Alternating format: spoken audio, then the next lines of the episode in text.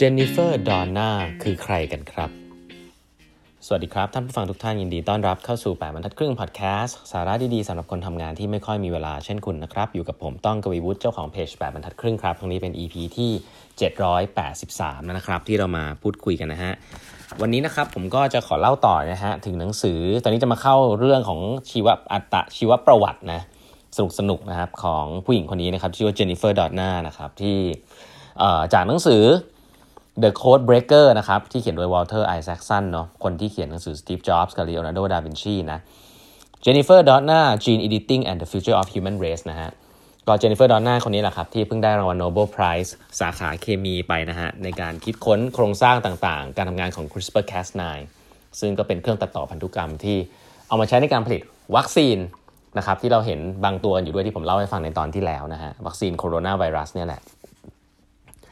เจนนิเฟอร์ดอนน่าเป็นใครนะฮะเอาง่ายๆนะครับเจนนิเฟอร์ดอนน่าเนี่ยหนังสือเล่มนี้มันยาวมาก500 กว่าหน้าแต่ผมคงไม่ได้มาเล่าแบบละเอียดละเอียดเนาะแต่จะเอาประเด็นหลักๆมาเล่าให้ฟังเป็นเป็นเกร็ดความรู้แล้วกันเนาะเจนนิเฟอร์ดอนน่าเนี่ยเป็นเป็นผู้หญิงคนหนึ่งนะครับเป็นเด็กเกิดอยู่ในประเทศอเมริกานะครับเกิดที่ฮาวายนะประเทศฮาวายแล้วก็ก็เป็นชนชั้นกลางนะครับเรียนเรียนดีนะครับตั้งแต่เด็กนะครับ สิ่งหนึ่งเลยนะครับ ซึ่งเธอเจอมาตลอดนะครับในสังคมของเธอในยุคนั้นก็คือว่าเเธอเคยเดินเข้าไปบอกคุณครูนะครับว่าเธออยากจะเป็นนักวิทยาศาสตร์นะครับ แล้วก็สิ่งที่เธอเจอก็คือว่าผู้หญิงไม่เป็นนักวิทยาศาสตร์กันหรอกนะนี่คือสิ่งที่เธอเธอเจอมาตลอดตั้งแต่ที่เธอเเติบโตขึ้นมานะครับก็คือคนบอกเธอว่าผู้หญิงเนี่ยไม่ควรจะเป็นนักวิทยาศาสตร์นะครับ ซึ่งสิ่งนี้แหละครับเป็นแรงผลักดันหลาย ๆ อย่างที่ทำให้เจนนิเฟอร์ดอนน่าเนี่ยอยากจะเป็นนักวิทยาศาสตร์มากยิ่งขึ้นด้วยซ้ำนะฮะแล้วก็อันนั้นก็คือจะบอกถึง character หนึ่งของเจนนิเฟอร์ดอนน่านะครับก็คือเป็นคนที่มีความเชื่อเรื่องการศึกษานะครับ แล้วก็ชอบนะครับที่อยากเป็นนักวิทยาศาสตร์ แล้วก็มีคุณครูของเธอคนหนึ่งฮะมีคุณครูของเธอคนหนึ่งนะครับที่ เธอเธอใช้คำนี้เลยนะครับว่าเวลาตอนที่ตอนนี้คนบอกว่าเธอเป็นนักวิทยาศาสตร์ไม่ได้เนี่ยในรุ่นนั้นนี่คือเป็นเรื่องเรื่องเป็นเรื่องที่เกิดขึ้นปกติอยู่แล้วนะครับเออเธอบอกว่ามันมันทำร้ายจิตใจเธอมากนะครับแต่ว่าเธอเธอเขียนเขาบอกว่า I will show you if I want to do science I'm going to do it นะครับหลังจากนั้นเนี่ยมีอาจารย์ของเธอคนหนึ่งครับ ซึ่ง เธอเข้าไปเรียนสักพักหนึ่งแล้วฮะ เธอเข้าไปเรียนสักพักหนึ่งในมหาวิทยาลัยเรื่องเคมีอะไรเงี้ย เธอรู้สึกมันยากครับ เธอก็เริ่มรู้สึกสงสัยในตัวเองครับ เหมือนที่ทุกคนสงสัยในตัวเธอว่าผู้หญิงจะเรียนวิทยาศาสตร์ได้จริงหรือเปล่านะฮะ สู้ผู้ชายได้หรือเปล่า เธอก็เลยคิดจะเปลี่ยน major ของเธอครับไปเรียนภาษาฝรั่งเศสเลยครับ major in French ครับ เธอเธอก็ไปไปคุยกับคุณครูของเธอนะครับที่สอนภาษาฝรั่งเศสว่าเนี่ยอยากจะเปลี่ยน major นะครับ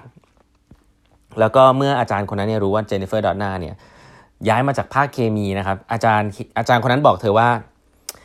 ไม่อยากให้เปลี่ยนนะครับ อยากให้กลับไปเรียนภาคเคมี เพราะว่าภาคเคมี วิชาเคมีจะพาเธอไปได้ไกลในอาชีพของเธอครับ ตอนนั้นเขาบอกว่าดีกว่ามาเรียนภาษาฝรั่งเศสนะครับเขาบอกว่าอาจารย์คนนั้นก็เปลี่ยนเปลี่ยนชีวิตเธอครับเพราะตอนนั้นเธอคิดจะเลิกไปแล้วแหละเพราะว่าด้วยสังกระแสสังคมหลาย ๆ อย่าง แล้วความยากของการเรียน เธอคิดว่าเธอทำไม่ได้ แต่หลังจากนั้นเนี่ยเธอก็ได้กำลังใจจากอาจารย์นะครับ แล้วก็กลายเป็น rising star เลยละกันเอาง่าย fast forward ก็คือเธอก็สอบเข้านู่นนี่นั่นสุดท้ายก็ได้มาเป็นนักเรียนนะครับที่มหาวิทยาลัยฮาร์วาร์ดนะครับเรื่องของเคมีนะครับสิ่งหนึ่งเลยนะครับหลังที่เธอเรียนจบเนี่ยจริงๆแล้วเธอก็เป็นเหมือนเอาว่าเป็นคนเก่งละกันนะครับมีทั้งเธอมีความสามารถในการที่จะถามคำถามที่ใหญ่เขาเรียกว่า ask big question นะครับแล้วก็ hands on detail ด้วยนะครับเวลาทำสร้าง experience ต่างๆ เธอก็จะเก่งในด้านนี้ แต่สิ่งหนึ่งซึ่งต้องเล่าครับว่าเจนนิเฟอร์ดอนน่าเก่งเรื่องอะไร ต้องเล่าอย่างนี้ก่อนครับว่าผมเล่าไปแตะนิดนึงแล้วว่าโลกใบนี้เวลาเราพูดถึงพวกเรื่องของ biochemistry เนี่ยหรือว่าเรื่องของพันธุกรรมอะไรเงี้ยพวกเราเนี่ยก็จะมีอยู่สองสามคำเนาะคือคำแรกคือยีนนะฮะยีนเนี่ยมันก็เป็นตัวที่บ่งบ่งบอกตัวเราแหละอยู่ในเซลล์นะว่ายีนเนี่ยก็จะประกอบด้วย DNA นะครับเยอะแยะ DNA นี่ก็เหมือนโค้ดแหละว่าเป็นโค้ดที่เป็นตัวเราแล้วกันว่า DNA ก็คือสิ่งที่ทำให้เราเป็นเราทุกวันนี้นะครับเป็นสารเป็นเป็นสิ่งที่เหมือนกับเป็นพันธุกรรมของเราคำว่า DNA ซึ่ง DNA เอเนี่ยจะมองเป็นดูเป็นพระเอกมาโดยตลอดนะครับ แล้วก็มีผู้คิดคนที่ได้รางวัล Nobel Prize เห็นโครงสร้างของ DNA อะไรแบบนี้ก็ได้รางวัล Nobel Prize มาเมื่อประมาณประมาณร้อยปีที่ผ่านมาเนี่ยก็มีผู้คนที่สนใจเรื่อง DNA มาก ๆ นะครับ อยู่ในนิวเคลียสของเซลล์เรา ซึ่งก็เป็นเรื่องเรื่องใหญ่เรื่องดี แต่ว่า Jennifer Doudna เนี่ยจริงๆ เขาไม่ได้สนใจตัว DNA เป็นพิเศษครับเขาเขาบอกว่า DNA เนี่ยก็มีคนค้นพบแล้วด้วย แล้วก็ตัวโครงสร้าง DNA ก็เหมือนจะโอเค มีการศึกษากันเยอะแล้วนะฮะแต่ DNA เนี่ยมันไม่ได้ทำอะไรครับ DNA เนี่ยมันเป็นเหมือนกับสมุดจดบันทึกนะครับว่าร่างกายเราเนี่ยมีลักษณะแบบไหนบ้างอยู่ใน DNA มันอยู่ในในนิวเคลียสนะครับมันไม่ได้ออกมาทำอะไร มันเหมือนมันอยู่ตรงนั้นเน่ยเป็นเป็นเหมือนเรคคอร์ดนะครับแต่ว่ามันมีสิ่งหนึ่งครับที่เรียกว่า RNA นะครับ RNA เนี่ย ก็เป็นสารโปรตีนอีกอันหนึ่งนะครับ ซึ่งไม่ได้อยู่ในนิวเคลียสนะครับ แต่ว่ามันก็มีสารพันธุกรรมเหมือน DNA เหมือนกันนะฮะ แต่ตัวมันเองเนี่ยเป็นเหมือน messenger ครับ ที่เอา message จากตัว DNA เนี่ยเอาไปเอาไป interact กับส่วนต่างๆ ของร่างกายนะครับ แล้วก็ RNA เนี่ยเขาบอกว่ามันมีคุณสมบัติอันนึงคือเขาไปเจอว่ามันมีคุณสมบัติที่สามารถที่จะตัดต่อเปลี่ยนตัวเองด้วยนะครับในหลาย ๆ สถานการณ์นะเขาเรียกว่า splice ตัวเองได้ในหลาย ๆ สถานการณ์เอาแบบนี้ง่าย ๆ แล้วกัน ซึ่งเจนนิเฟอร์ดอนน่าบอกว่าสิ่งนี้มันเป็นสิ่งที่น่าสนใจครับ เพราะฉะนั้นเธอก็เลย dedicate career ของเธอนะครับงาน research ของเธอเนี่ยไปศึกษาโครงสร้างในรายละเอียดของ RNA ครับซึ่งตอนนั้นยังไม่มีใครสนใจ คนสนใจแต่ DNA มานานล้วนะครับก็จะมีหนังสือออกมาในเชิงของ DNA มีรูปร่างเป็น double helix อะไรแบบนี้นะฮะเป็นเกลียวเป็นอะไรเงี้ยเราจะเคยได้เรียนกัน แต่เรื่องของ RNA เราไม่ค่อยรู้เท่าไหร่ว่าโครงสร้างมันเป็นยังไงจนกระทั่งนี่แหละครับเจนนิเฟอร์ดอนน่าเนี่ยก็จะเป็นเอ็กซ์เพรสทางด้าน RNA นะครับแล้วก็ศึกษามาเรื่อยๆครับ สิ่งหนึ่งซึ่งเธอเก่งนะครับ คือเธอเธอเธอก็ศึกษาเขาเรียกว่าเขาเรียก structural biology structural biology ก็คือการดูโครงสร้างของสิ่งที่มันเล็กมากๆนะครับ ผ่านกล้องผ่านเทคนิคต่างๆนะครับ บางอย่างเนี่ยมันดูจากกล้องก็ดูแล้วก็อาจจะไม่ไม่เห็นชัดเจนนะครับ สิ่งที่เจเนฟเฟอร์ดอนน่าเชี่ยวชาญนะครับ ก็คือการททำการใส่การเขาเรียกว่าอะไรการปรับแต่ง RNA ทำนู่นทำนี่ นะครับให้มันออกมาเป็นลักษณะเป็นโครงสร้างที่เราสามารถที่จะเห็นในรายละเอียดได้นะเขาเรียกว่า structural biology นะครับโดยเทคนิคบางอย่างที่เธอใช้ก็มีหลายอย่าง อย่างเช่น การยิงแสงเอ็กซเรย์เข้าไปนะครับ X-ray crystallography อะไรอย่างเงี้ยยิงแสง X ซึ่งอันนี้ก็เป็นอาจารย์เธอก็สอน ยิงแสงเอ็กซเรย์เข้าไปทำให้เกิดภาพเงาต่างๆ อะไรแบบนี้เอาง่ายๆคือศึกษาโครงสร้างของ RNA แบบจริงจังแล้วกันนะครับนี่คือ Jennifer Doudna นะครับแล้วก็เจ้า RNA ตัวนี้แหละครับที่เธอศึกษาเนี่ยทำให้เธอได้